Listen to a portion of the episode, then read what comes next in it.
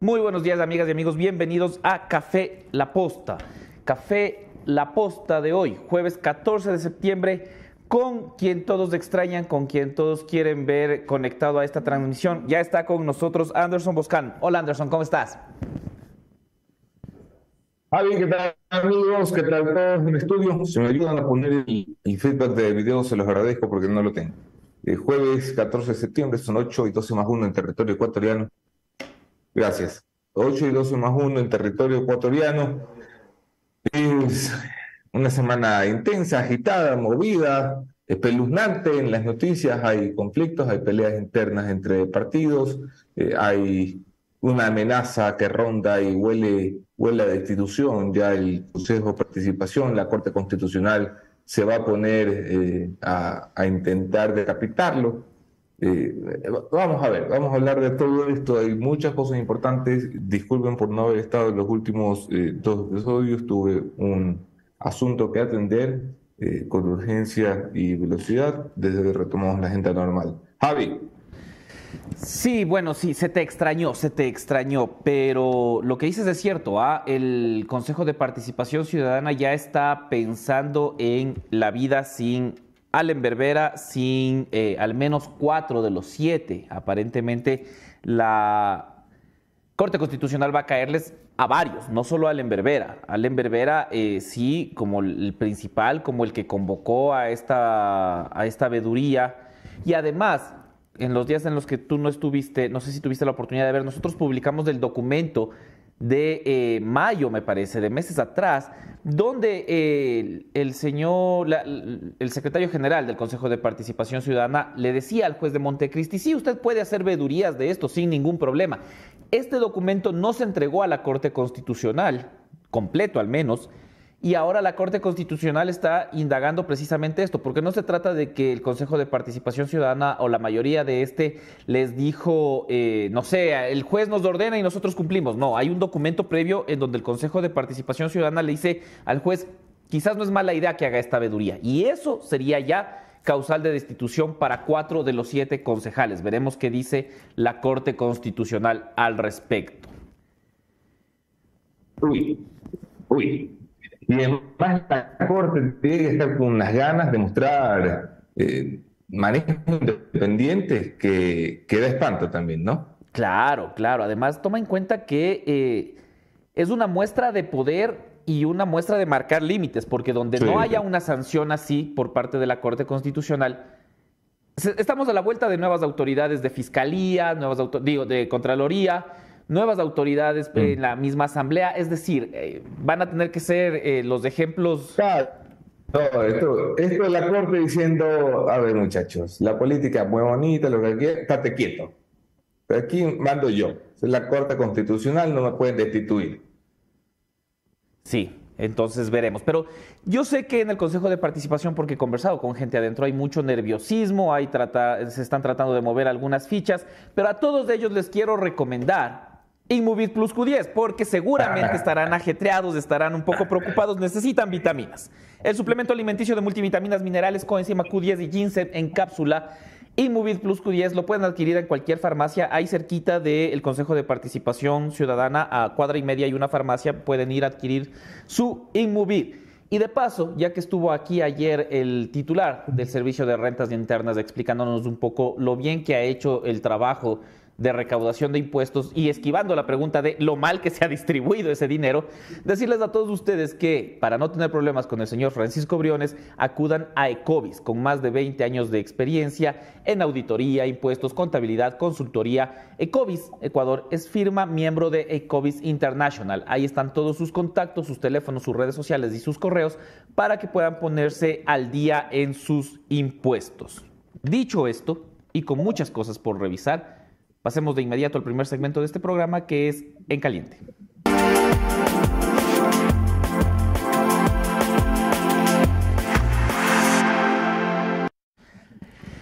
cuando ya se siguen sumando más personas a esta transmisión. La primera noticia es precisamente de lo que estábamos hablando con eh, Anderson. Se trata de eh, las decisiones de la Corte Constitucional ayer. La Corte Constitucional se por varias horas del día de ayer nosotros estábamos siguiendo de cerca eh, la, reunión, la sesión.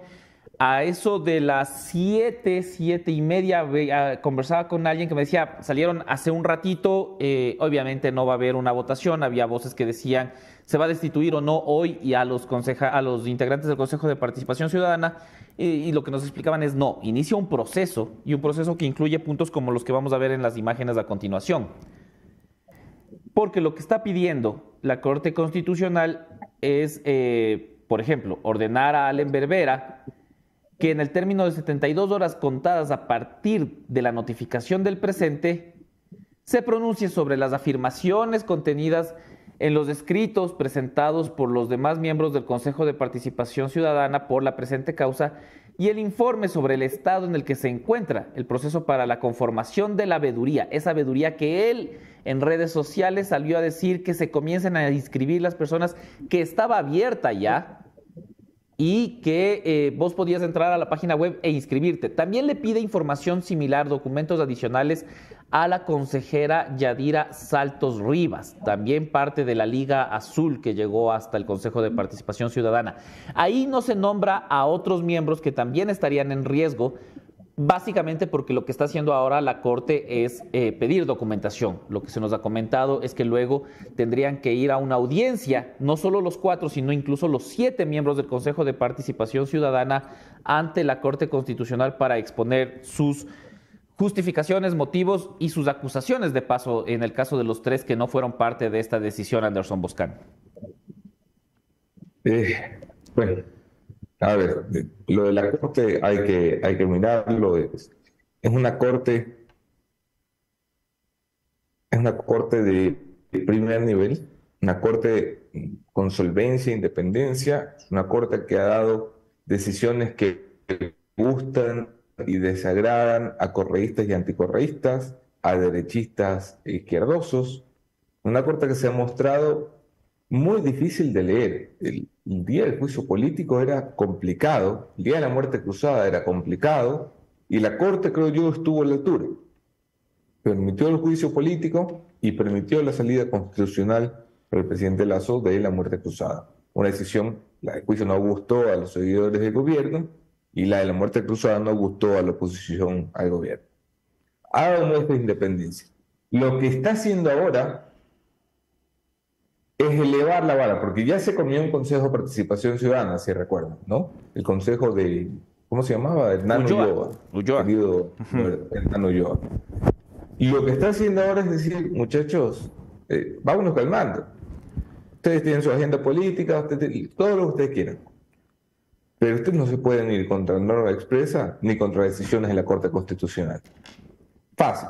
Jueguen dentro de la cancha de las normas algo que le ha costado entender al señor Alan Berbera a pesar de ser abogado. Yo pensaba que iba a ser más, eh, más brillante el señor Alan Berbera. La verdad estoy muy decepcionado de cómo ha llevado la, la presidencia del Consejo de Participación. Creo que hay gente más brillante que él en el Consejo, largamente.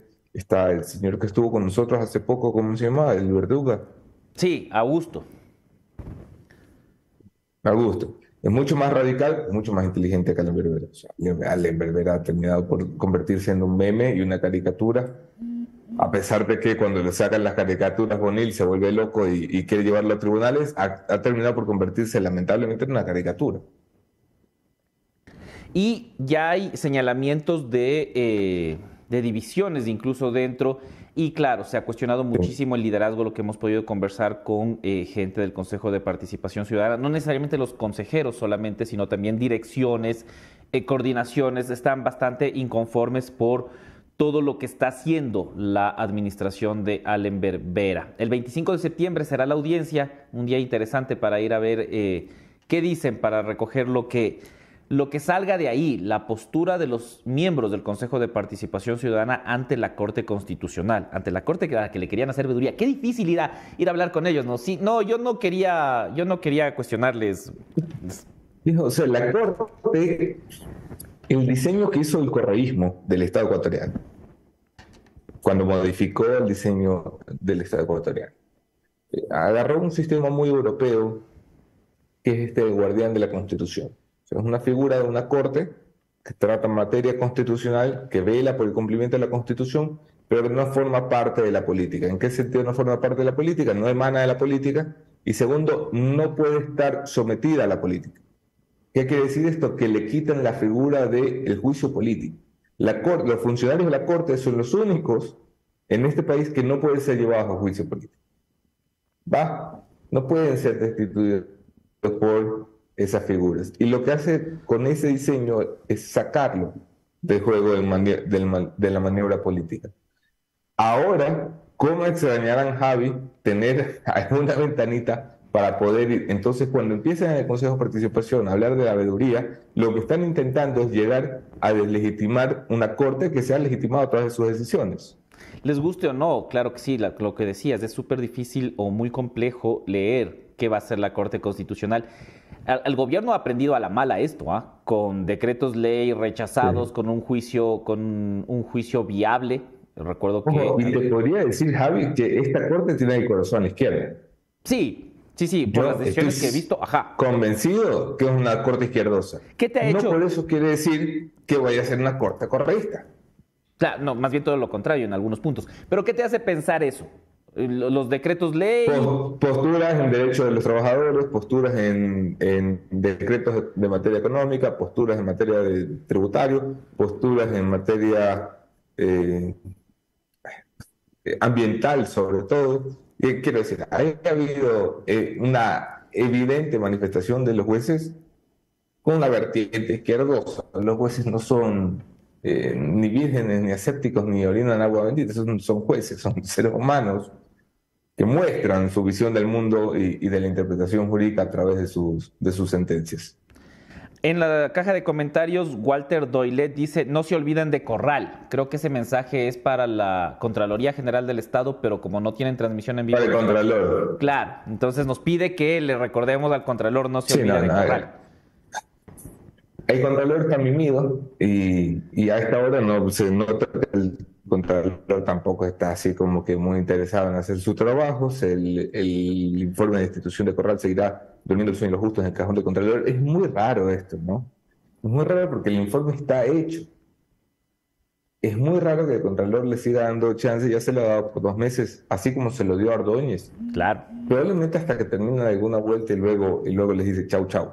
Déjame mandar eh, saludos a la caja de comentarios. Carla Diestra Córdoba, hola, hola. Primer like dice Franklin Castillo. Segundo like Magali Pozo. Like es el corazón.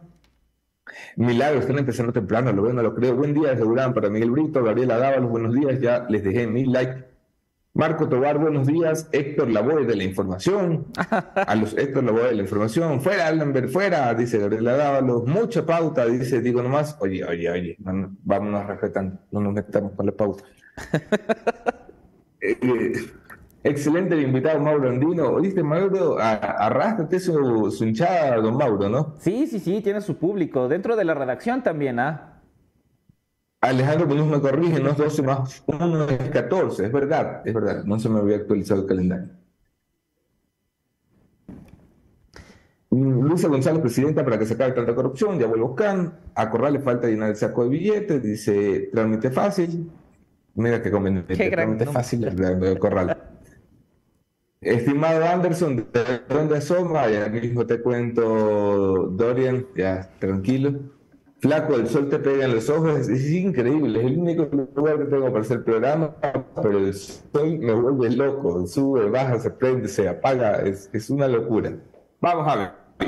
Avancemos y avancemos con eh, más noticias porque eh, para comentarles que ayer el gobierno nacional entregó un reconocimiento post-mortem a Fernando Villavicencio. Se trata de la Orden Nacional al Mérito en el grado de Gran Cruz. Ahí está el decreto que eh, confería esta condecoración al ex candidato a la presidencia de la República, Fernando Alcibiades Villavicencio Valencia avanzando con más noticias, recordarles que, y hoy vamos a tener uno de, nuestros invitados, parte del ala de izquierda de eh, las organizaciones sociales, comienzan a sumarse a lo dicho por otros organismos, por otras, otros movimientos como la CONAIE, por ejemplo, que no apoyarán a ninguno de los dos candidatos. Pero veamos lo que dijo eh, Leonidas Isa después de las declaraciones de eh, Daniel Novoa sobre los gustos que pueden tener a un plan de trabajo o no.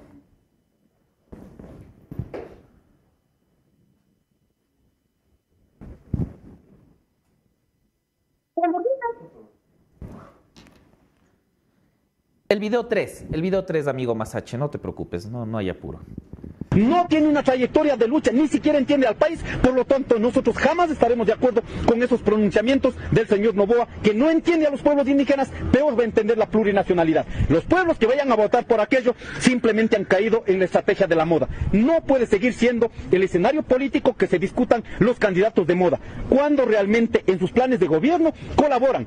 En este caso el señor Novoa colaborará con el gobierno de Moreno consecutivamente que fue efectuado por gobierno de Lazo y es la continuación del señor Lazo en este Anderson Boscan, ¿viste las declaraciones de Daniel Novoa diciendo Leonidas Diza es correísta? Todos sabemos que es correísta, entonces no me va a apoyar y de todas maneras si no les gusta mi plan de gobierno, pues ni modo.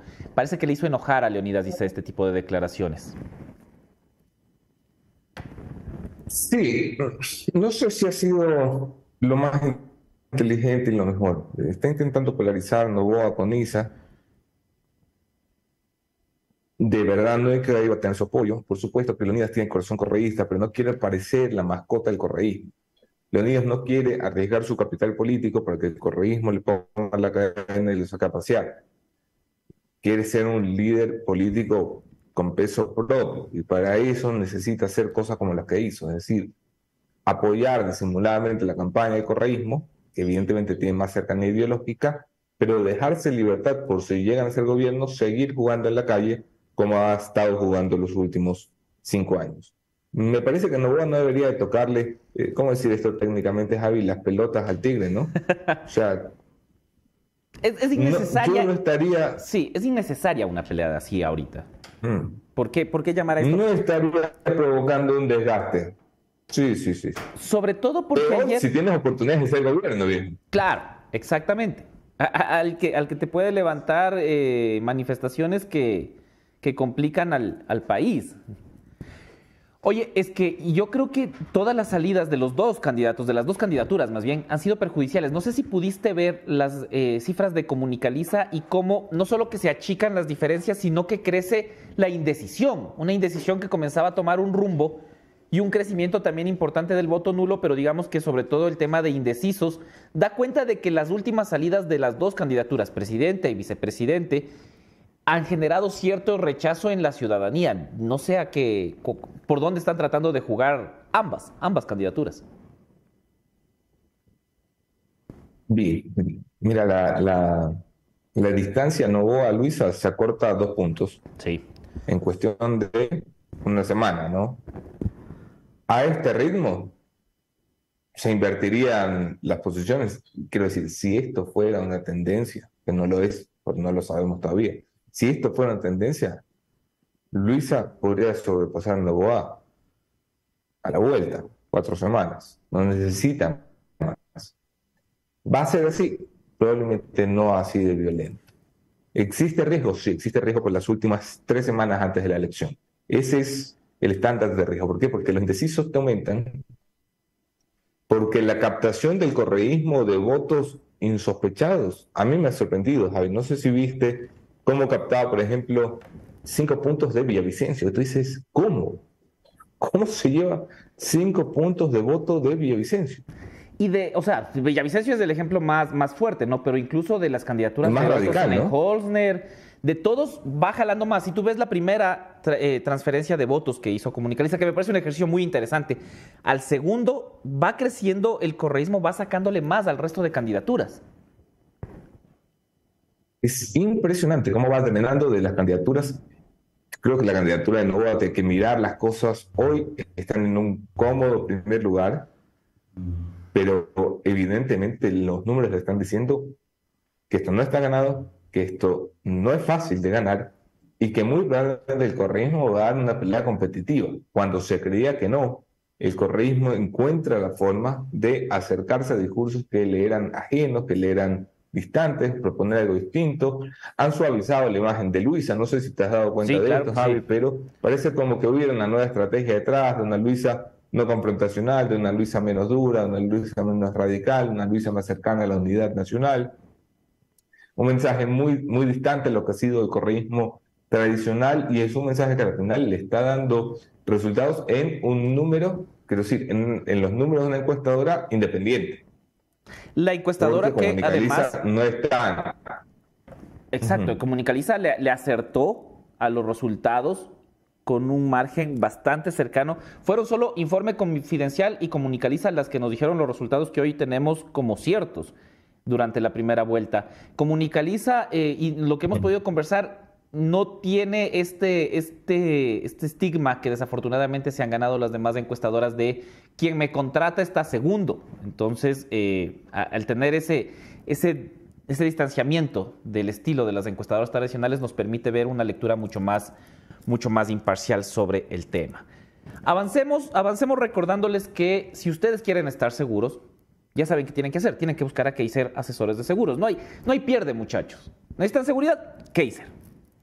Porque les da lo mejor para la protección de su vida, su patrimonio y la salud. Están ubicados en Quito, Ambato, Riobamba, Guaranda y Guayaquil. Ahí están sus contactos.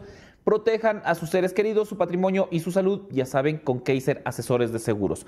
Vamos a pasar con el siguiente video, que es un video cortito que compartió hace pocos minutos del presidente de la República, Guillermo Lazo, a propósito de una nueva intervención carcelaria.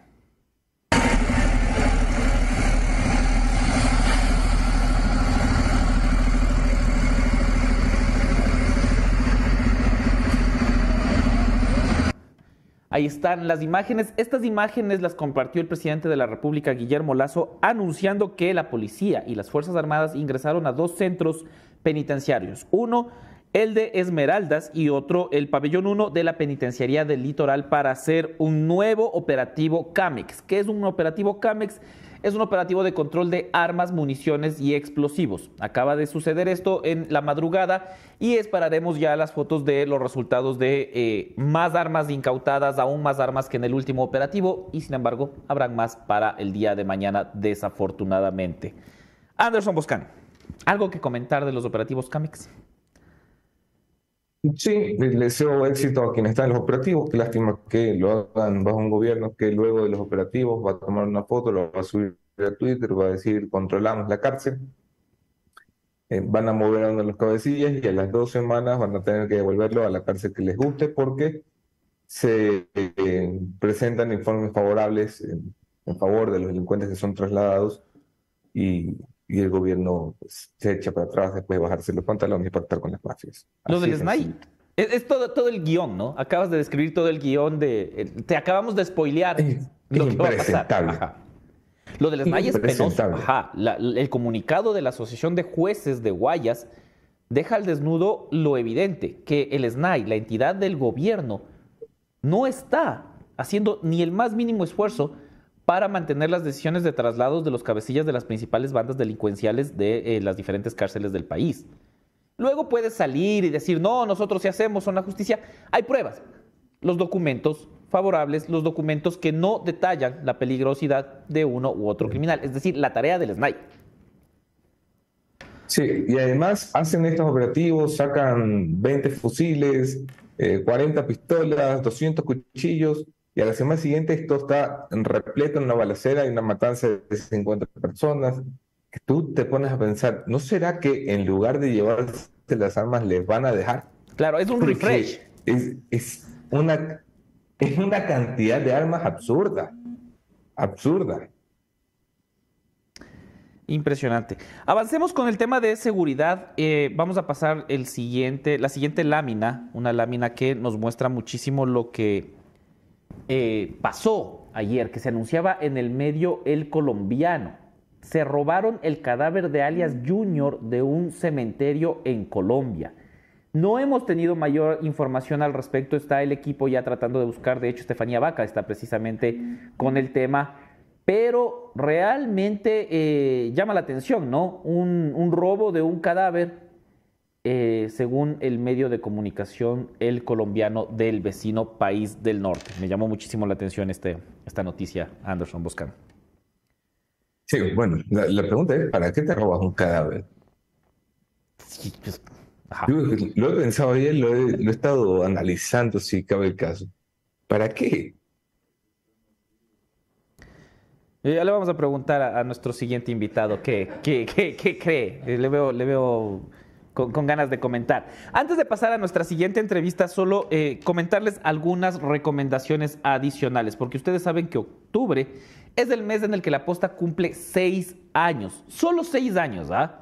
Mi hija tiene seis años, tiene la edad de, la, de la posta y, no, se ha, no se ha bajado presidente todavía, pero la posta sí. Pero además, también es del Social Media Day el 12 de octubre en Quito y el 16 de octubre en, eh, no, el 12 de octubre en Guayaquil y el 16 de octubre en Quito, donde podrán escuchar las mejores estrategias de marketing digital, inteligencia para el marketing, redes sociales en Guayaquil el 12 de octubre, en Quito el 16 de octubre en el Quórum de Negocios y Convenciones. ¿Dónde pueden adquirir sus entradas? Pues en www.socialmediaday.es. Ahí está la página web, incluso de Colombia, si es que se quieran dar una vueltita por Medellín para ser parte de este importantísimo evento. Finalmente, ya para pasar a nuestras entrevistas, solo eh, comentarles algunos datos adicionales. Doménica Vivanco nos está comentando que en La Roca no hay nadie ya, no hay detenidos en La Roca ya. Después de la explosión del dron, al parecer todos han sido eh, movilizados. Espera, ayer veía con, con mucha atención este video donde dicen Zapata lo subió, ¿no? Dice, controlamos dron en la roca y lo que se ve es un, un bombazo en el techo. Y el techo... Madre mía, nos quedamos sin... Nos quedamos sin la roca. O sea, deja nomás, no hubieras controlado nada. Y son increíbles, son increíbles, te lo juro. Claro, ¿qué entiendes por controlar? Sí, controlamos eh, no controlaron. el dron voló en 40 mil pedazos y con él voló la cárcel. Y ahora no tenemos cárcel de máxima seguridad. No sé si eso es controlar. Claro, bajo esa lógica tenemos un montón de, temas. No podemos decir ahora controlamos lo que sea y, y, solo se trata de que no lo controlamos, sino de que se destruyó. Y ahora tenemos el aprieto de no tener una cárcel de máxima seguridad, además. Era nuestro emblema. Se llama como el actor mejor pagado de Hollywood por algo, porque es La Roca. Y no, no es. Claro.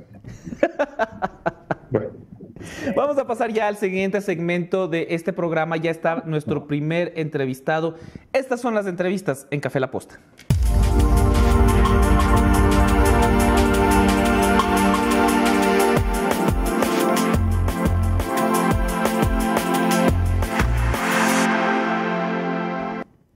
Gracias a todos los que se siguen conectando a esta transmisión. El canal de Café La Posta tiene 117 mil seguidores solo en YouTube, solo este canal del programa.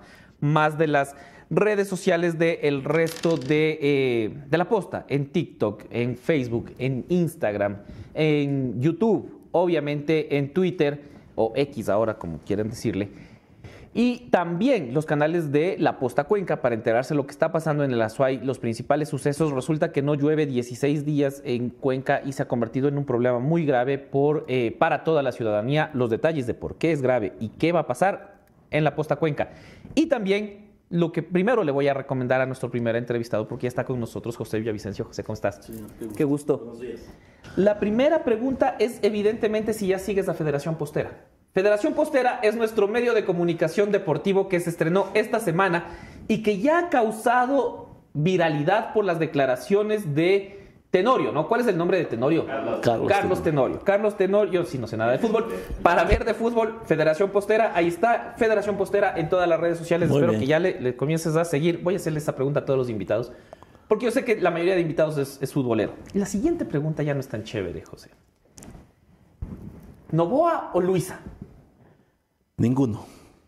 El Frente Unitario, primero buenos días a todos los que siguen a la posta, ha resuelto no apoyar a ninguno de los dos candidatos porque no nos sentimos representados por los candidatos finalistas. Pero algunos será gobierno. Algunos será gobierno y tendremos la potestad de exigir junto al pueblo que resuelvan los problemas más elementales que hoy exige, que es el tema de combatir la inseguridad, que está en primer eh, elemento. Segundo, el tema de la generación de empleo, que lamentablemente este gobierno que se va no ha resuelto. Tercero, que tiene que ver con el tema de educación, salud, que son las principales demandas del pueblo ecuatoriano. Revisando los planes de gobierno, a ver, primero entendamos, esta negativa de apoyar a, cualquiera de las dos candidaturas es, es, respetable sin lugar a dudas. El, el, voto nulo de lo que hemos visto en las últimas encuestas ha crecido. No considerablemente, pero sí hay más voces que se suman a, la postura de ustedes seguramente, pero se basa en el uno es empresario y el otro eh, y la otra es correísta o más bien si tiene un sustento de eh, revisamos su plan de gobierno y sus políticas no se alinean a lo que necesitamos. ¿Cómo se toma una decisión de no apoyar a ninguna candidatura? A ver, primero el tema de la señora González, que representa el correísmo, a los trabajadores no nos han contado, lo enfrentamos en las calles y sabemos lo que significó para recordarle al país en el 2010, eh, 2009, perdón, ya nos dijeron que los derechos eran privilegios. En el 2011 el tema del famoso decreto 813 que se mandó la desocupación a cientos de servidores públicos. El primer golpe que le dieron a las pensiones jubilares fue en el 2015, eliminando el 40%. El IES perdió alrededor de 9 mil millones de dólares. Quitaron a los trabajadores en 1% el fondo de santía, entre otros aspectos. Pero no nos olvidemos la represión este, a los dirigentes sindicales y sociales, el autoritarismo, los actos de corrupción en el tema de la medicina del IES, en el tema de los hospitales, en la refinería del Pacífico, Esmeraldas. Entonces los trabajadores vivimos lo que significó el correísmo y eso lo representa hoy la señora eh, Luisa González. Y obviamente está el hijo de papi, que eh, compartimos el hecho de que no conoce el país y que este, sigue con su política o en su plan de gobierno las privatizaciones, como en el tema de educación, salud, que planteen su plan de gobierno incrementar los años de jubilación y los aportes. Pero el principal ejemplo es lo que pasa en las, en las empresas que tienen los Novoa y en las bananeras. La peor es eh, eh, precarización y explotación laboral, que ni siquiera tienen seguridad social, ni siquiera permiten que los trabajadores eh, se organicen para mejorar sus condiciones laborales, económicas y sociales. Entonces, frente a eso es lo que el FUD ha tomado la decisión de no apoyar a ninguno de los dos candidatos. Pero bueno, vamos por partes. Vamos primero con Luisa González. Luisa González ha tenido un discurso de eh, respeto a los derechos laborales, ha tenido un discurso de uniones más los últimos días y ha hablado de, conversar con absolutamente todo el mundo. ¿A ustedes no, les, no, le creen a Luisa? No, porque obviamente ratificamos que ya lo vivimos, lo que significó el correísmo y obviamente este, cuando se está de candidato se dicen nomás eh, muchas cosas. Y entonces, obviamente, hoy plantea que no tiene problemas de sentarse a discutir con los distintos sectores, que se van a respetar los derechos. Evidentemente que se dice que se practica con, con el ejemplo, y eso no ha ocurrido en, en los años que estuvieron de gobierno. El FUT ahora con Daniel Novoa, analizando el caso de Daniel Novoa. Finalmente viene siendo una figura diferente, una figura nueva, eh, más allá de que su padre haya sido candidato varias veces a la presidencia de la República. ¿Por qué no darle oportunidad a alguien nuevo? Porque el plan de gobierno obviamente refleja seguir con lo mismo y responder no al país, sino responder a la banca y a los grandes grupos económicos de este país y estar con el tema de este, las privatizaciones. Entonces, se habla de generación de empleo, que es la segunda necesidad que hoy plantea eh, el país, pero no se dice cómo. Y entonces buscamos generar empleo precario por horas, cuando eso sería este, terrible para eh, los ecuatorianos, pero obviamente representa el tema de este eh, yo diría, la burguesía de, este país y no creemos de que va a resolver los problemas y las necesidades de los trabajadores y los pueblos. Si los trabajadores, los pueblos, eh, la sociedad a quienes ustedes representan son la mayoría, ¿por qué no está un candidato de ustedes en la segunda vuelta? A ver, primero no hemos planteado que somos la mayoría. Este, representamos a un sector muy importante de nuestro país, que somos los trabajadores, que es muy importante porque somos quienes generamos la riqueza de este país, que todo lo que no es natural es hecho por y producido por los trabajadores, por la clase obrera. Entonces representamos a un sector muy importante. Yo creo que este proceso de elecciones tuvo muchas cosas que hay que discutirlas, que hay que analizarlas. El tema del de, eh, asesinato a candidatos a la presidencia, al tema de candidatos a la asamblea, los mismos asesinatos de los alcaldes. Creo que eh, nos dejan importantes lecciones esta, este proceso que, y también entender de que no hay que cometer eh, errores para continuar. Pero obviamente este, tenemos esa responsabilidad de este proceso que tomó la decisión el FUD de apoyar la unidad, claro que se puede. Si bien es cierto, no se obtuvo este, eh, las aspiraciones que esperábamos, creo que tenemos o vamos a tener la voz de eh, los trabajadores, de quienes apoyaron este proyecto en la Asamblea, porque sí va a haber esa voz con tres representantes, tanto de la provincia de Cotopaxi, de Los Ríos y, de la provincia del Oro. Así que eh, esto nos deja eh, de continuar, de avanzar, porque los trabajadores hemos planteado que nuestra pelea es orgánica, jurídica y sobre todo política. Si somos quienes generamos la riqueza, no podemos eh, estar al margen de discutir el tema político en nuestro país. Así que hay que seguir preparándonos, discutiendo, porque el 2024 ya será un año, preelectoral y así que hay que continuar.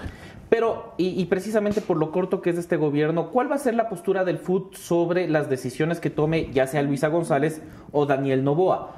Porque eh, ¿Cómo, le, cómo, le, cómo le hago difícil a un gobierno de 18 meses o menos, con paralizaciones, con salidas a las calles?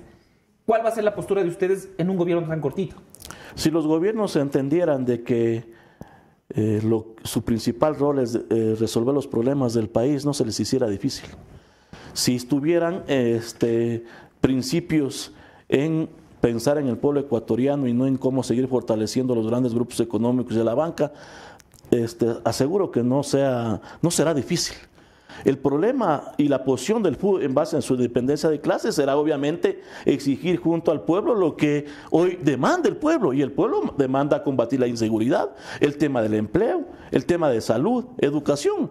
Por eso es que obviamente estamos también condenando este famoso decreto ley que a finales del periodo del presidente Lazo, que se irá en los meses de diciembre, quiere seguir afectando los derechos de los trabajadores, de los jubilados y del país. Entonces, en vez de este, plantear un plan integral para combatir el tema de la inseguridad que tiene que ver con generación de empleo, salud, educación, hoy nos plantea reducir ese presupuesto para que siga creciendo esa deuda social. Así que la posición del FUS será con independencia de clase, obviamente, exigir que resuelvan los problemas del país y que la Asamblea entienda que no tiene que irse a inventar el agua tibia que no es mejor asambleísta quien lleva más proyectos, sino ir a analizar los proyectos que están ya en la asamblea. Hay más de 350 proyectos. Solo para poner un ejemplo en el tema de la reforma del Código Integral Penal, hay como 45 proyectos. Entonces no tienen que irse a inventar el agua tibia, sino entender primero que su principal rol es legislar,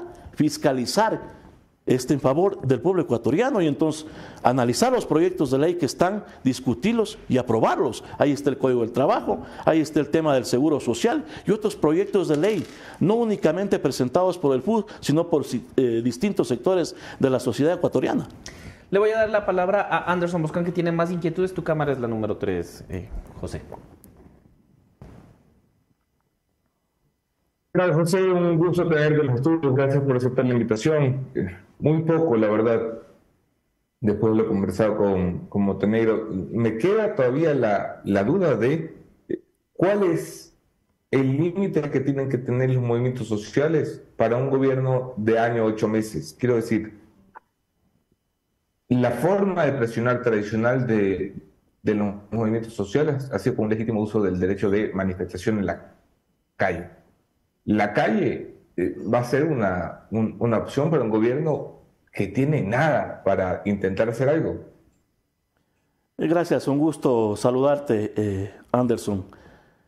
primero, la posición que estamos tomando es democrática, es legítima, tenemos ese derecho los ecuatorianos de hacerlo.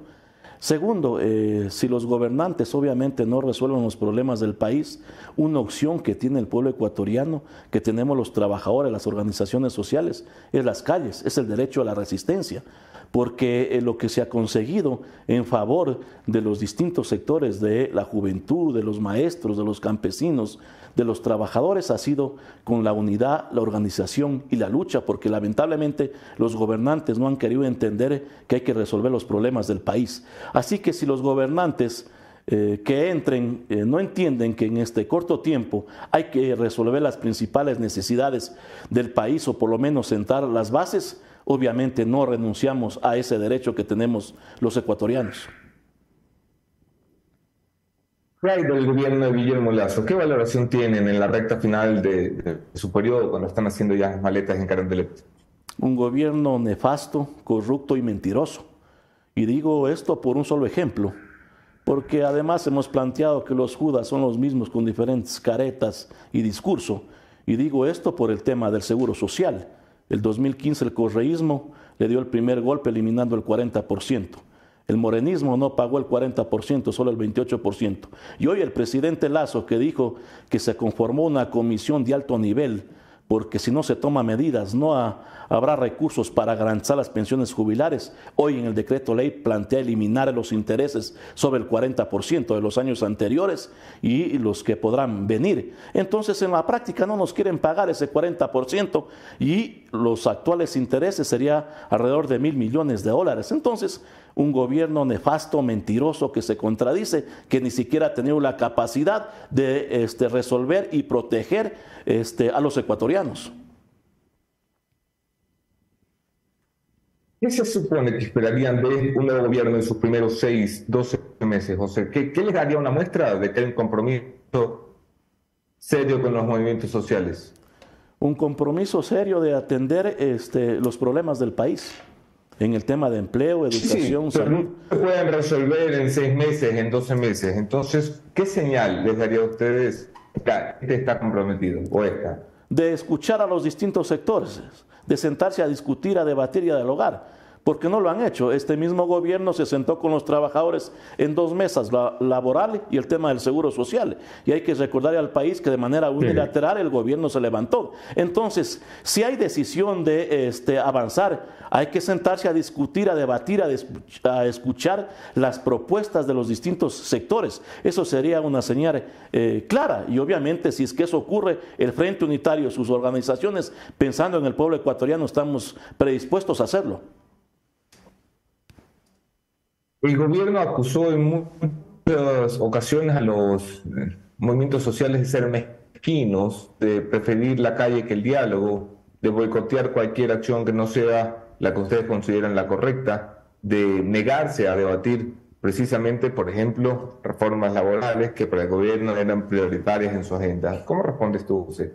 Un gobierno mentiroso, porque fue el gobierno del presidente Lazo que de manera unilateral se levantó de las mesas de lo laboral y seguridad social. No fuimos los trabajadores, fue el gobierno sin darle explicaciones ni a las organizaciones ni al pueblo ecuatoriano. Así que obviamente nos tildó de mezquinos, de pueblos, de este, terroristas. Obviamente lo han hecho todos los gobiernos. Así que eh, este gobierno siempre le ha vendido eh, humo al país, este, cortinas de humo y no ha resuelto los problemas y las necesidades. Así que eh, ellos han pensado en resolver su plan de gobierno para los de siempre, cumpliendo con las multilaterales, con el Fondo Monetario Internacional, con la banca, con este, eh, los grupos económicos y lamentablemente se han olvidado de las necesidades del país a través del engaño, la mentira que ha sido este gobierno. Para cerrar ya la entrevista, José, Luego de todas las observaciones a, este gobierno, todo lo que, lo que acabas de decir, quedan meses, muy poquito tiempo ya, pero en estos meses ustedes plantearían eh, manifestaciones, marchas, algún tipo de acción en las calles o ya mejor solo no hacerle caso y esperar que venga el siguiente? No, este, a estos gobiernos neoliberales los últimos días hay que tenerles más cuidado. Yo sí hago un llamado a los trabajadores y al país a estar atentos, porque obviamente a través de este decreto ley que no tiene nada de urgente económico, lo que plantea es un paquetazo neoliberal. Eh, cuéntanos un poco, porque ya sí, eh, nosotros brevemente, pero ¿qué dice? Tema de, intereses del 40%. Segundo, la Constitución plantea de que en el tema de las enfermedades catastróficas es obligación del Estado garantizar el 100%. Hoy plantea el 33.33%. ¿Quién responde eh, el, resto? Y está atentando con la vida de estas personas que tienen estas enfermedades. Tercero está el tema de reducir este, el presupuesto a la educación, cuando hay cientos de niños, de jóvenes que no han podido ingresar a estudiar por las situaciones económicas de sus padres, hoy plantean reducir el presupuesto. Igualmente en el tema de salud. No hay medicina en el tema público, en el mismo IES, y se plantea reducir el presupuesto. Entonces, el día de hoy vamos a presentar este, un amicus donde le damos sustento, si cabe el término jurídico, legal a los jueces para que no den paso a este decreto ley. Este, y obviamente confiamos que los nueve jueces que están en la obligación de respetar eh, o hacer respetar el Estado de Derecho, no de paso porque sería este, gravísimo. Y hemos dicho, vamos a dar seguimiento. Y si es que obviamente es necesario movilizarnos en el día que la Corte va a resolver este, si da paso o no a estos decretos, lo vamos a hacer. Y entonces vamos a estar este, vigilantes porque atenta al pueblo ecuatoriano, a los trabajadores y a los jubilados. Pero confían en la Corte Constitucional. Precisamente al inicio de este programa, Anderson y yo conversábamos de, finalmente, nos guste o no, la Corte Constitucional es el último órgano eh, de poder de justicia en este país y también ha dado decisiones que eh, con lo que hemos tenido que adaptarnos, nos guste o no. ¿Ustedes confían en los fallos de la Corte Constitucional? Evidentemente que las instituciones del Estado están corrompidas y podridas, pero si en algo o algo esperamos los trabajadores y los pueblos es en la Corte. Son los nueve jueces a hacer respetar ese Estado eh, de derechos y de justicia social, pero hoy que no hay asamblea, son los jueces quienes deben pronunciarse y entonces les damos ese, eh, eh, eh, esa, si cabe el término, esa confianza a que no den paso, porque será la Corte Constitucional quien no dé paso a esto, será la Corte quien debe pronunciarse sobre el tema, lo que pasa en la justicia en este, en este país que es terrible, y será la misma Corte quien debe pronunciarse sobre el tema del Consejo de Participación Ciudadana y Control Social. Eso es lo que nos queda junto, yo diría, la Fiscalía, que son dos este, instituciones que en algo este, confiamos los ecuatorianos, porque el resto lamentablemente está podrida, está este, corrompida. Así que este, esperemos de que en la línea que ha venido actuando la Corte Constitucional no dé paso a este decreto. Son las declaraciones de José Villavicencio, eh, principal del Frente Unitario de Trabajadores. Gracias, José, por esta entrevista. Por la invitación, gracias. Estaremos conversando para eh, seguir avanzando, seguir eh, viendo cuáles son las posturas de los movimientos sociales, precisamente sobre el decreto ley del que se está conversando en estos momentos. Y en las redes sociales de la Posta también estaremos revisando, desglosando un poco los documentos, lo que se ha dicho en este espacio sobre la última propuesta de Guillermo Lazo que está en la Corte Constitucional. Anderson Boscan, ¿cómo estás? Muy bien, yo he peleado con el bendito, el bendito sol. sí, ese, es tu principal enemigo, el sol te aparece por todas partes. Oye, sí, y el eh, internet es el segundo hoy. Sí, hoy, hoy es el segundo. ¿Sabes por qué? Porque donde estás no tienes AlphaNet. AlphaNet tiene la mejor conexión de todo el Ecuador. Ya saben ustedes, si quieren internet de calidad, tienen que acudir a AlphaNet, porque si viven en Quito, por ejemplo, son bastante afortunados porque aquí la capacidad es de 10 gigabytes, la mayor capacidad y sobre todo la mayor velocidad del mercado. AlphaNet, el mejor internet para que no se te caiga ninguna transmisión ni luzcas así. Volvamos con Anderson Boscan. Oye, Anderson, ¿no te, no te llama la atención todas las... Exacto. ¿No te llama la atención todas las, voces que comienzan a sumarse a ninguna de las dos candidaturas?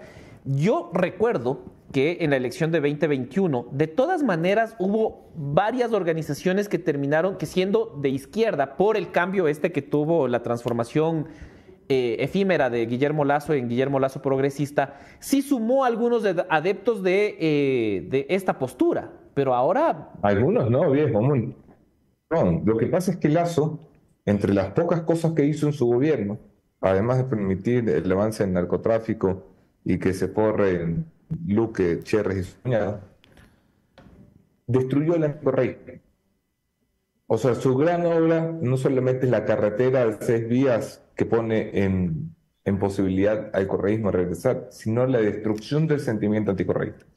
Por esto que dices, porque en 2021 hubo feministas que dijeron, mira, eso es lo que quieras, un opus dei, un machista, un misógino, lo que quieras, pero no es Correa.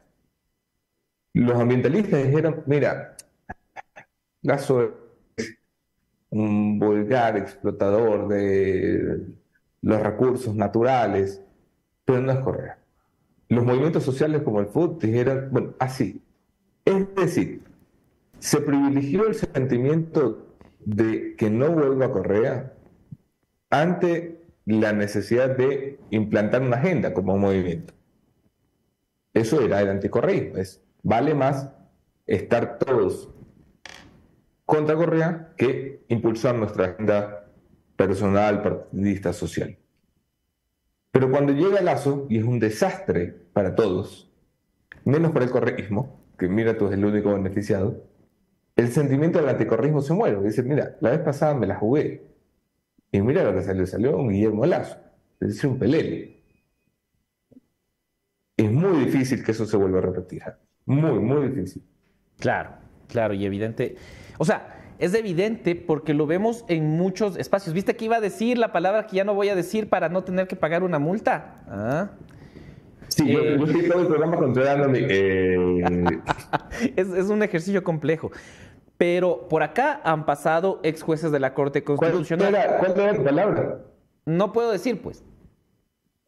Yo ya dije eh, como ejemplo. Ah, ya, como, como ejemplo. Es que aquí, aquí tengo inquisidores que me van a querer cobrar eh, el dólar apenas se acabe el programa. Evidentemente. no, no sean así. Evidentemente. Ah, cierto, cierto. Cierto, sí. Tal. Esa es. Entonces te decía, ya hemos tenido por acá a eh, representantes de organizaciones feministas y de derechos humanos en esta semana. Eh, ex jueces de la Corte Constitucional del ala, del ala más progresista, ahora los trabajadores, el perfil, el, campo del voto nulo comienza a nutrirse de estas voces que dicen, en realidad no me representa ninguno de los dos, no le creo, no, no me gusta, eh, no me convence eso de conversemos con todos. Daniel Novoa ni siquiera está tratando de hacer eso, él es mucho más radical en esta segunda vuelta de con quién se lleva y con quién no, pero sí, a mí me llama la atención este crecimiento importante de la gente que no quiere ni al uno ni al otro. Ah, Oye, eh, y sabes, te voy a contar que en la madrugada hubo un sismo en Guayaquil. Se nos estaba quedando ah, esa, noticia por fuera. Ajá, de un sismo importante en realidad. De lo que estaba viendo es de 4.8 a 20 kilómetros de, Guayaquil. No se reportan daños, pero sí causó más de un susto el, el sismo. Ah, grave, ¿no? Casi se nos escapa eso y me parece importantísimo recordarle a la gente eh, que el INOCAR, descartó que pese al sismo haya una alerta de tsunami. Esto es importante para todas las personas que están en eh, Guayas y todas las personas de la costa ecuatoriana. Ahí están las imágenes, ahí se registró el sismo, como les digo, un sismo de magnitud 4.9. Ahí está 4.9, localizado en Guayaquil, basado en los datos disponibles. No reúne las condiciones necesarias para generar un tsunami en la costa continental. Claro, la profundidad es de 7 kilómetros, eso ayudó a que no se sienta eh, demasiado en la, en la población, pero sí, destacar esto, no reúne las condiciones para convertirse en un tsunami. Lo que sí puede generar un tsunami, y nosotros estamos, yo estuve antes de ayer toda la, toda la mañana con eso, es el concurso para designar al nuevo Contralor General del Estado. Hasta nuestras oficinas han llegado varios, varios reclamos y hemos podido confirmar algunos de ellos. La variación en las calificaciones para privilegiar a tres o dos candidatos específicamente. No sé si has conocido un poco del, del, tema, pero varios de los que han sido parte, de los que son parte de este concurso para designar al Contralor, aseguran que se están haciendo modificaciones sin justificación para favorecer a unas candidaturas y lo ponen en ejemplos concretos. Experiencia laboral que asigna más de 15 puntos se les está retirando pese a contar con esto y se les está entregando a otros candidatos que no tienen, por ejemplo, experiencia en participación ciudadana, ejercicios en transparencia y está, se está indignando mucho la gente, la gente, los más de 100 concursantes, porque pueden ver, evidenciar que se está privilegiando desde la comisión de selección, lo que denuncian ellos, ¿no? que se está privilegiando a dos o tres candidaturas para la Contraloría General del Estado. ¿Cómo cambiaría esto, Anderson, si es que Allen Berbera y sus amigos dejan el Consejo de Participación Ciudadana? Uy, eh, no sé, no estoy preparado para responder ese escenario porque no sé quién los reemplazaría. O cómo se reemplazarían. Si se reemplazan de nuevo por las urnas, es probable que repitamos un escenario similar al de la última vez en febrero. No, tenemos suplentes. Lo que dices, ¿y los suplentes de qué partido son? ¿Tienen que ser correístas también? Sí, algunos de ellos. Acuérdate que entraron, eran siete los postulantes, me parece, eh, y son eh, cuatro y ya están. Entonces serían tres. Ya no serían mayoría, pero. Ah. Bueno, la completamos del PSC. Pero Nicole Bonifaz, y, de pronto la, podríamos tener eh, para mañana o para esta semana, voy a pedirle a Alejandra, Nicole Bonifaz ha marcado una distancia radical con el correísmo en los últimos días, ¿ah? no solo con el comunicado diciendo yo no tengo nada que ver con eso de que formen una veeduría, sino también con otras acciones que ya dan cuenta de que está dándose un paso al costado. También cuando estás viendo que la Corte Constitucional se los quiere comer, entonces, ¿por qué? ¿Por qué comulgarías con ellos? Tú no te vas a pegar, sí, no te vas a pegar a los que huelen a muerte, pues viejo. O sea, mejor, mejor vas y te vas a dar un perfume y, te separas de tus amigos. Claro, porque fue muy astuto. El, el comunismo y el Partido Social Cristiano han escogido ya su candidato a, a la Contraloría Ese candidato se llama Alejandra Vivanco. Exactamente. Iba a hablar de Una persona muy cercana al Contralor Polit eh, una, una de sus, sus manos derechas. De hecho, fue la que intentó posicionar a Chavez Saumon, que es este emblema del correísmo en la Contraloría, con, que se enfrenta con Pablo Celi. Es una funcionaria de carrera, creo que es una, una funcionaria con experiencia, claro. Eh, con formación, pero he revisado ayer algunos de los puntajes y evidentemente se nota que hay unas ganas de empujar. Exactamente, hay, hay como 10 puntos de diferencia. Si tú publicas un libro, claro, tú publicas un libro, eh, te están poniendo el puntaje como que hubieras publicado 15. Tú diste un semestre de clases en la universidad, te están poniendo como que hubieras dado 20 años. Están siendo manipuladas las cifras. ¿A quién más se está ayudando? Porque el, el correísmo tiene una candidata compartida con el PCC, que es la señora Vivanco, y hay una ala radical del correísmo que tiene como candidato a Juan Falcón que no va a llegar porque no, gusta en, otros, eh, en otras esferas que maneja el Consejo de Participación. A mí me cabrea, ¿sabes? Es esto de. Es un concurso transparente. No mejor, si todos sabemos lo que está pasando. Claro. Yo te puedo los cuatro nombres de los que van a competir seriamente. El resto está ahí haciendo el trámite. Un trámite. Esto lo va a decir el correísmo y el PCC. El siguiente punto es un comunicado de, Alfredo Serrano. A la posta. Alfredo Serrano, por cierto, le mando, le mando un saludo. Aprovecho para decirle, está muy feo eso de que cada vez que menciona a alguien al PCC salga un comunicado. Caricaturas. Parece que el partido primero fuera... Sí, o sea, me parece una hipersensibilidad muy lejana a lo que es el PCC. Está bien que cuando salga a responder una calumnia. Luego, alguien dijo, es que ya leí ese comunicado, me pareció ya, ya recible. Alguien dijo que el PCC era minoría dentro de la Asamblea. Y se le hizo un comunicado, decir, ¿les parece minoría tener 18? Pues sí, porque 18 es de 137 la definición. minoría. No sé si y me parece que estaban abusando con aquello y que se siente mal. se siente un partido hipersensible, un partido intolerante a la crítica, un partido que no, cuando no es así, o cuando no debe ser así. Al menos yo que he ejercido este oficio mucho tiempo, el Partido Social Cristiano ha sido de los que te ha aguantado críticas importantes, de los, de, los más tolerantes. Me parece que desdibuja muchísimo el Partido Social Cristiano esa clase de comunicados. Totalmente cierto. Yo creo que es un tema de que no hay asamblea, entonces no tienen, no tienen en qué utilizar todo su aparataje comunicacional para decir que están en contra de esto, que no son correístas. Que... Entonces, como no tienen, tienen que cumplir una cuota semanal de boletines. Hay 10 flacos que... Hay 10 flacos que se han comunicado que dicen, jefe, ¿qué hacemos? sí. Claro, sí. Es, es, no, no, se me había ocurrido. ¿ah? Sí, sí, yo creo que va por ahí. Vamos a pasar, Anderson, con la siguiente entrevista. Vamos a, a pedirle a nuestro, a nuestro, entrevistado que ya nos acompañe aquí en el, en el set está aquí. Se trata de Mauro Andino, que como vimos en la caja de comentarios tiene una hinchada importante. Sí, eh, ya la, gente, la gente hace barras. Mauro, ¿cómo vas? ¿Cómo estás, pana? Qué gusto. ¿Qué tal? Voy a empezar dándole la, la palabra a Anderson Boscan y luego comenta- eh, seguimos con la conversación. Tu cámara Chévere. es la número 3. Perfecto. Siempre es un gusto recibir al doctor Mauro Andino en este programa. Creo, Mauro, bienvenido y, y gracias por aceptar la invitación. Buenos días. Muchas gracias, querido Anderson. Te envío un abrazo a la distancia y una vez más, pues, exteriorizar mi solidaridad por todo lo que te ha sucedido a ti, a tu familia y con la esperanza de que pronto se recupere la calma y puedas estar aquí presencialmente. Bueno, hombre, seguro que sí. Ahora déjame empezar con la, la disputa de la semana, que es esta confrontación entre la Corte Constitucional y el Consejo de Participación.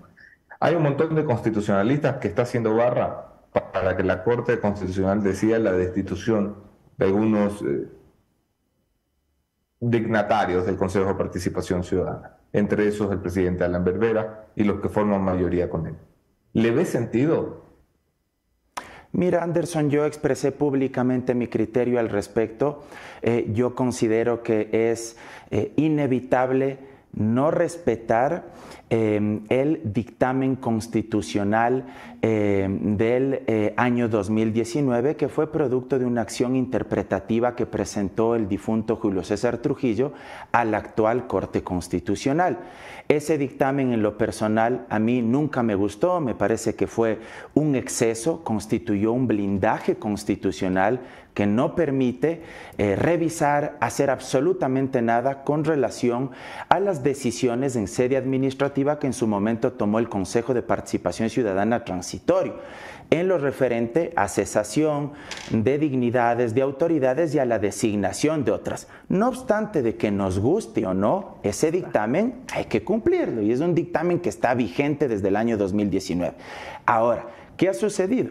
Que se presentó una acción de protección ante un juez de Montecristi, donde una ciudadana argumentaba que sus derechos de participación estaban violentados porque no se le permitía constituir una veeduría ciudadana para poder evaluar, diagnosticar si es que las actuaciones administrativas del Consejo Transitorio de Trujillo fueron o no adecuadas con relación a qué? Al cese y a la destitución de los ex jueces de la Corte Constitucional, no con relación a la designación de los actuales jueces de la Corte Constitucional.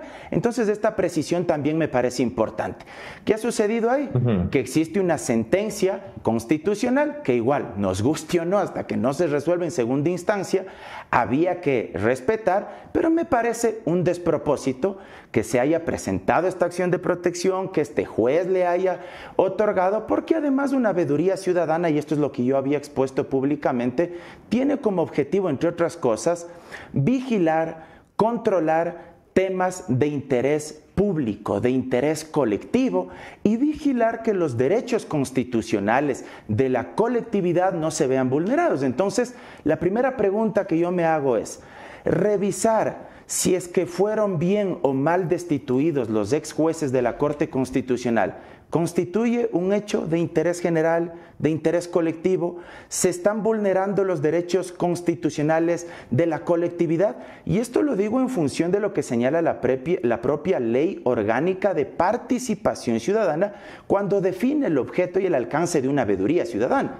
Y la respuesta desde mi modesto criterio es que evidentemente no están en juego derechos constitucionales ni el interés colectivo o general de la colectividad, sino derechos particulares, que es muy distinto, de los ex jueces, que yo personalmente considero que fueron mal destituidos. No estoy diciendo si fue una buena o mala corte.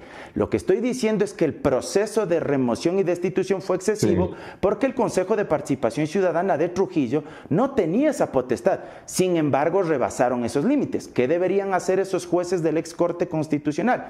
Acudir a cortes internacionales, que es lo que procede ante el sistema interamericano, y yo estoy seguro que ahí les van a dar la razón. Pero mediante veeduría, me parece que es una herramienta equivocada Ese juez lamentablemente les dio la razón y hay una sentencia que también habría que cumplirla y ahora está en la cancha de la Corte Constitucional. Yo no creo sinceramente que llegue a la destitución. ¿Por qué? Porque no se llegó a consumar la veeduría, ni existe un informe que haya sido aprobado por los miembros del Consejo de Participación Ciudadana donde ellos hayan firmado con su puño y letra algún acta, algún mm. informe o lo hayan aprobado donde digan eso que se hizo en el transitorio no sirve para que se excedan completamente del dictamen. Creo que se frenaron a tiempo para utilizar palabras eh, simples y, y, castizas. Sí, sí, sí, yo, le decía eso a Verduga que estuvo acá. Eh, me parece correcto que se hayan ahuevado, pero no, no sé si era el término correcto. Ese término está más castizo. pero, estamos a nivel de internet, así que se puede nomás decir. vamos a supuestos. Imagínate que la corte dice, la corte se vuelve loca, dice, ya, qué carajo, vamos a decapitar consejeros. ¿Qué significaría esto para la institucionalidad? Es, como lo ven algunos, una ratificación de la corte como ese gran guardián de la constitución que está por encima de las disputas de políticos que entra y pone freno y dice, muchachos, entre políticos lo que quiera, pero cuando hablamos de respeto a normas constitucionales no se metan con eso o significaría una intromisión de la Corte dentro al juego político desde tu criterio? Tú sabes, Anderson, que las cortes constitucionales o llamados también tribunales constitucionales aparecieron precisamente desde una visión kelseniana del derecho como eh, eh, una herramienta que actúe como muro de contención ante los excesos, ante las arbitrariedades que podrían cometer las instituciones políticas y sobre todo determinadas mayorías, no solo de autoridades de elección popular, sino incluso mayorías populares, me refiero a la masa en su conjunto. Por eso es que se habla, como tú bien decías, que la Corte Constitucional es el máximo guardián de la Constitución.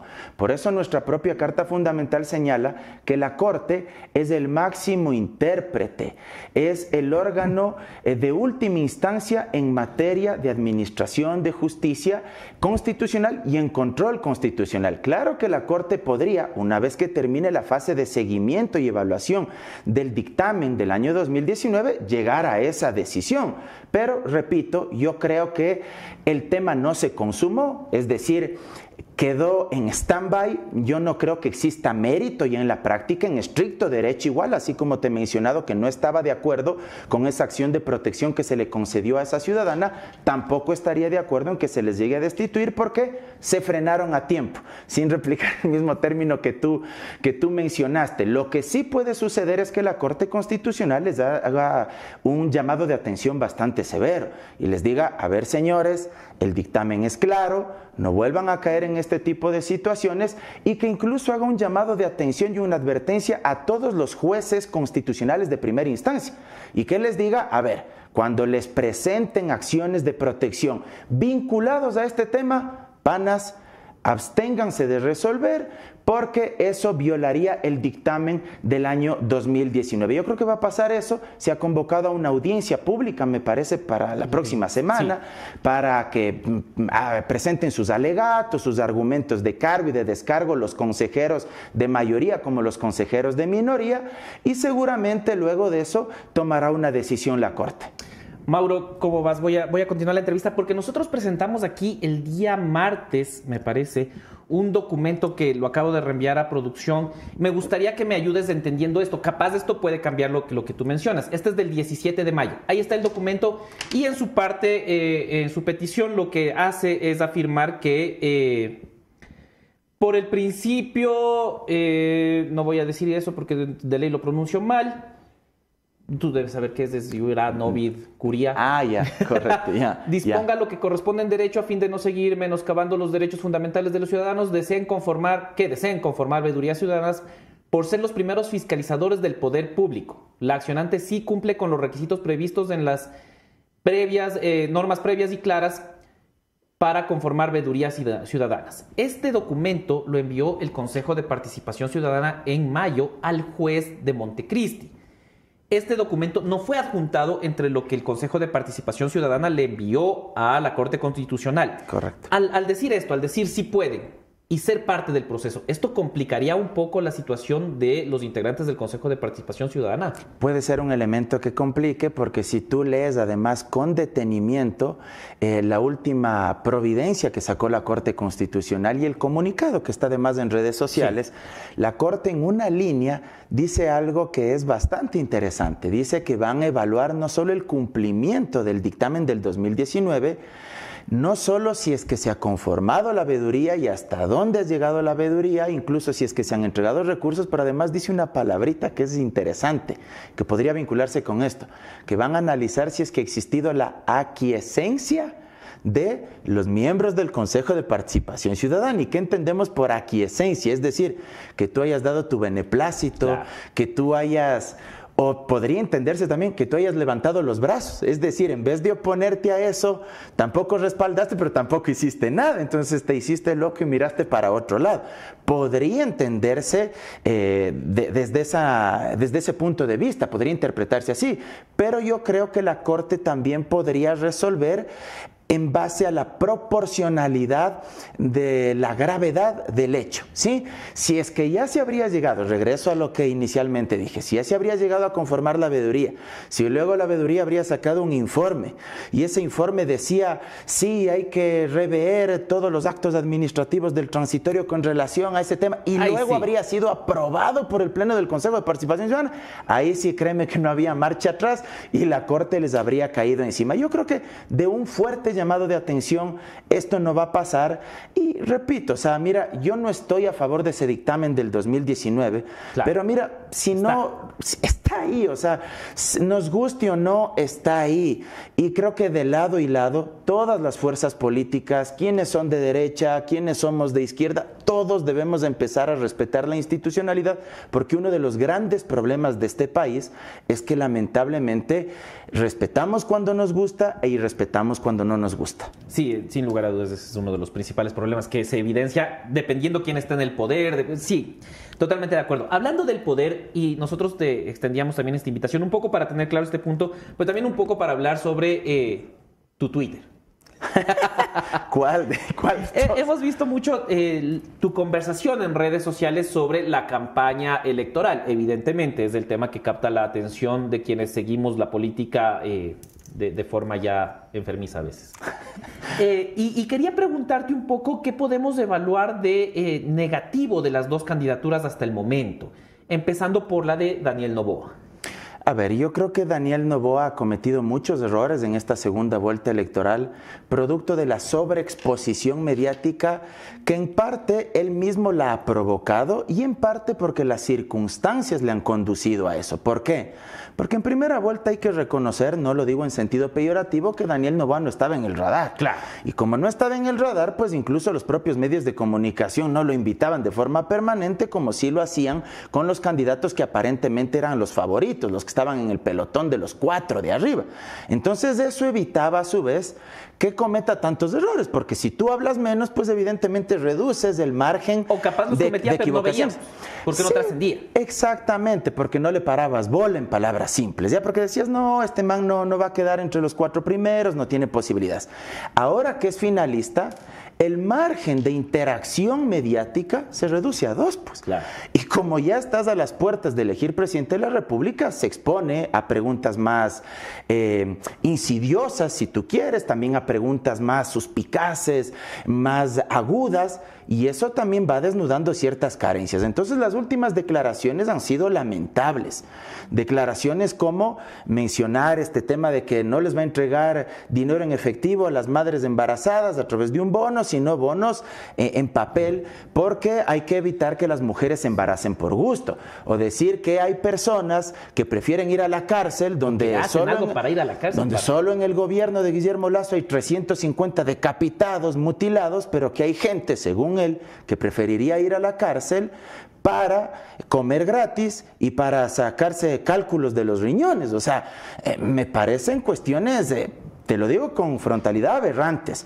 Así como lo de Verónica Abad, que ha dicho el binomio de Daniel Novoa, privatizar educación, salud, seguridad social y que incluso ha promovido abiertamente el cometimiento de un delito, pues que es la defraudación tributaria.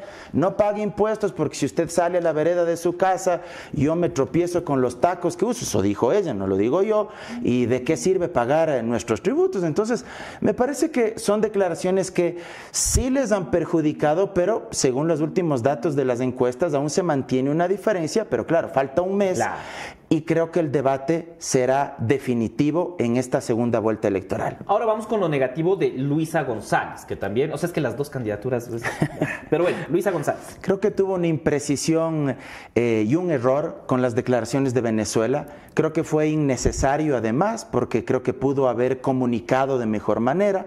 Creo que uno en política tiene que ser lo más preciso posible, sobre todo si estás en una segunda vuelta electoral.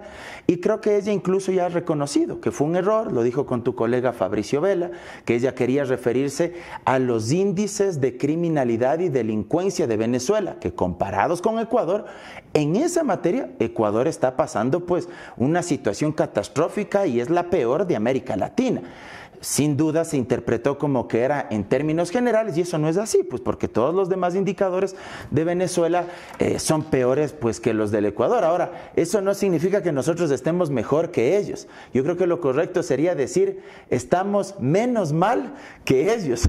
Oh, sí me explico porque solo por decirte un indicador en materia de hambre, la gente que padece hambre, la FAO sacó un informe hace un par de meses atrás donde decía que el penúltimo país eh, en materia de hambre es el Ecuador, con dos millones y medio de ecuatorianos que comen una vez al día. Y muchos de ellos ni siquiera comen una vez al día. Y luego de nosotros, en el último lugar, Venezuela. Entonces, no es que estamos mejor, estamos... Claro, ninguno de los dos está eh, menos, menos mal que ellos. Pero bueno, eh, fue un error y lo ha dicho, ¿no? ¿Tú crees que, eh, y, te digo esto por eh, que en serio me parece una pregunta que le he hecho a muchas, a, muchos eh, analistas, a muchas personas que están muy cerca de la política, ¿crees que la candidatura de Luisa González fue la mejor alternativa que tenía el correísmo entre sus filas, tomando en cuenta otras figuras destacadas de la misma asamblea de, de la Revolución Ciudadana?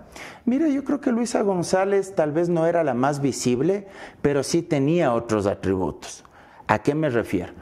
Ella tenía experiencia en la administración pública, un elemento que probablemente otras legisladoras de la Revolución Ciudadana no tenían, porque habían sido destacadas y visibles asambleístas, pero en cambio no habían pasado por el Ejecutivo. En cambio, Luisa González, si bien podía tener esa debilidad de no haber sido muy conocida, pero en cambio tenía la experiencia de lo público y para administrar el Ejecutivo y en la peor crisis y catástrofe institucional, social, económica que vive en nuestro país desde el retorno a la democracia y probablemente a lo largo de la vida republicana, creo que ante todo se necesita no solo tener experiencia legislativa, sino experiencia en lo público.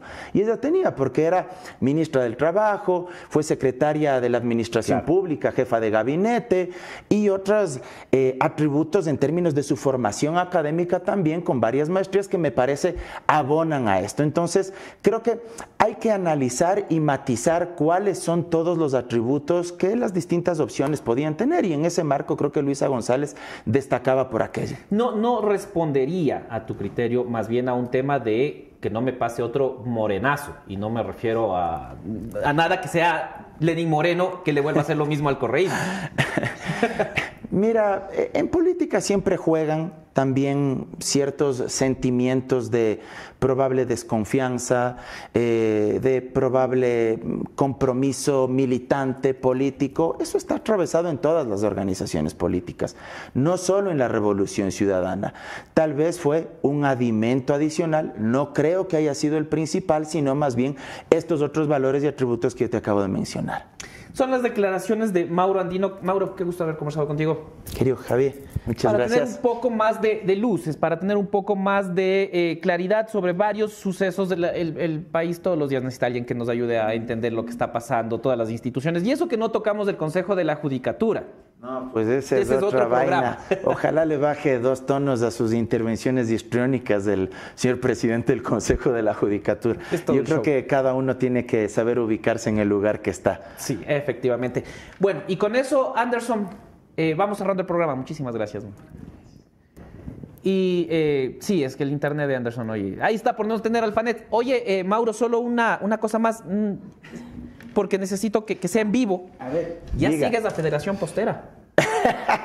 Justo les iba a decir, ah, ojalá algún rato me inviten para hablar de fútbol y, todo lo demás. ¿ah? Se hará- se- pero solo a seguidores. Entonces, Eh, sigue a Yo Federación ya Postera. sigo, ¿ah? Sí, sí, Ah, ya ya, sigo, pero- pueden verlo este rato. Yo ya vi ahí, así que ya estoy siguiendo ahí. Así que como enfermo, loco, hincha de la Liga de Quito, espero que algún rato me inviten ahí para debatir con algún barcelonista. Seguramente, seguramente será, será bastante interesante. Federación Postera es nuestra nueva apuesta por el deporte y nuestra apuesta de eh, fútbol específicamente. Los programas estelares, suite presidencial los domingos, eh, los lunes a las 9 de la noche. Los lunes 9 de la noche, ahí está, ya salió el primero con Carlos Tenorio diciendo de todo, ya se ha hecho viral en varios su- sus comentarios en la suite presidencial y además en todas las redes sociales, día a día contenido específico, día a día contenido deportivo. Así que me alegra mucho y ya les voy a pasar a los, a los chicos de Federación Postera el, el dato de que podrías hablar de la liga y a lo mejor más... Hasta tatuaje de la Liga tengo. No, para que ¿en serio? A ese nivel. A ese nivel, sí, ya. Sí, sí, sí, sí. Interesantísimo. Ahora sí, Mauro, muchísimas gracias. Y con esto vamos cerrando gracias. el programa. Esto fue Café La Posta de hoy, 14 de septiembre. Nos vemos mañana, el día viernes, último día de la semana. Ojalá eh, todos los chicos que trabajan en el equipo de producción lleguen sobrios a mañana. Nos vemos.